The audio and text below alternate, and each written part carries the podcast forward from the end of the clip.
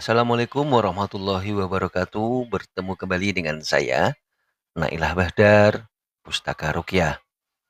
Sahabat, kali ini kita mencoba membahas seputar uh, pengalaman rukyah saya. Beberapa waktu yang lalu, tepatnya di tahun 2019, sempat melakukan rukyah terapi di sebuah keluarga. Sebuah keluarga yang uh, seorang ayah atau seorang lelaki usia sekitar 40-an ini mengeluhkan penyakitnya yang tak kunjung sembuh. Setelah berkonsultasi dengan tetangga, tetangga yang bersangkutan menyarankan untuk berobat alternatif. Nah, ternyata berobat ala perdukunan. Sang bapak yang sakit ini, sebut saja sang bapak nama A ini, sakit Eh, kemudian diobatkan dan ternyata diberi ritual, yaitu disarankan untuk memotong korban berupa seekor ayam hitam. Nah, ayamnya itu kemudian dipotong, sebagian eh, dagingnya dimakan oleh eh, sang bapak dan keluarganya dan juga tulang-tulang serta jeruan ayam tadi ditanam di depan pintu rumah katanya untuk menolak bala. Dan uh, sebagai salah satu ikhtiar untuk kesembuhan si bapak.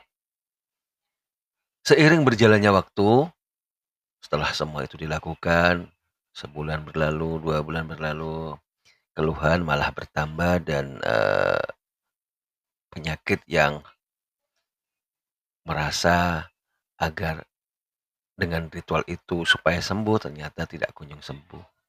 Akhirnya dia memanggil terapi rukyah. Alhamdulillah Allah memberikan kelembutan hati pada sang bapak dan keluarga setelah diberikan nasihat, diberikan uh, tentang dalil-dalil uh, haramnya atau terlarangnya ritual-ritual seperti tadi, maka sang bapak tadi mau untuk bongkar kembali pendamannya tadi, lalu bertobat dan uh, dilakukan rukyah terapi.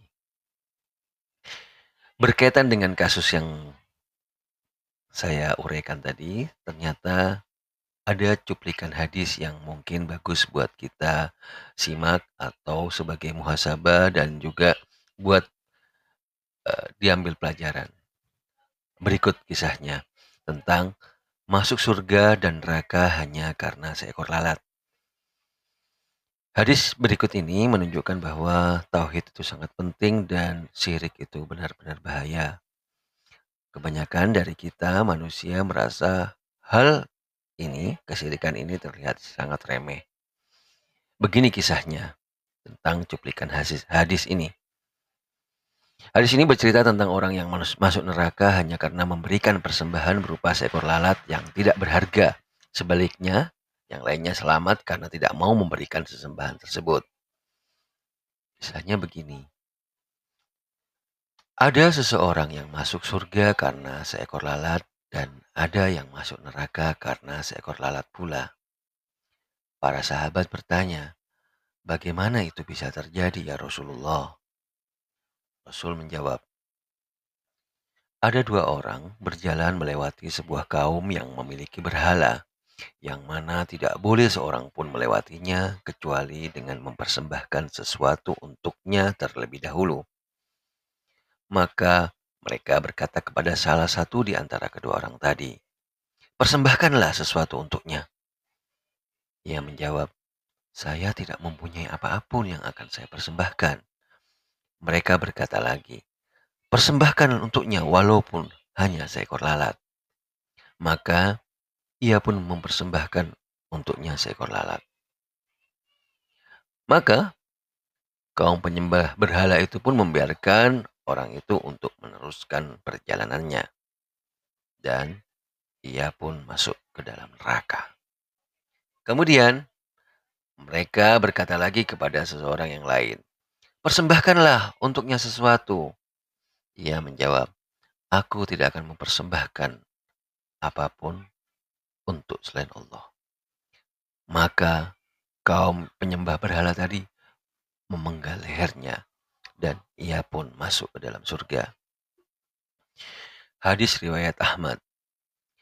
Hadis ini menunjukkan bahwa seseorang terkadang terjatuh dalam kesirikan dan ia tidak menyadarinya.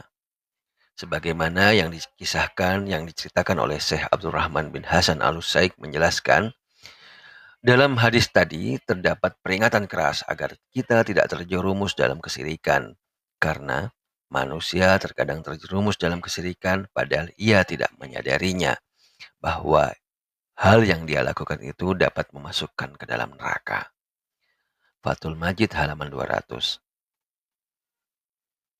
Kemudian, lebih tegas lagi Syekh Muhammad Salih Al-Munajjid memberikan penjelasan.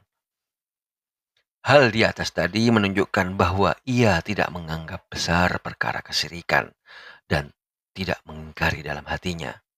Bahkan ia lakukan itu semua dengan ridho. Semisal ini tidak diragukan lagi, ia telah kafir. Demikian.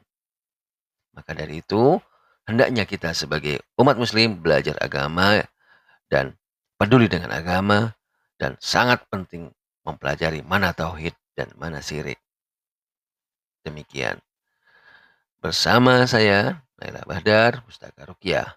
Wassalamualaikum warahmatullahi wabarakatuh.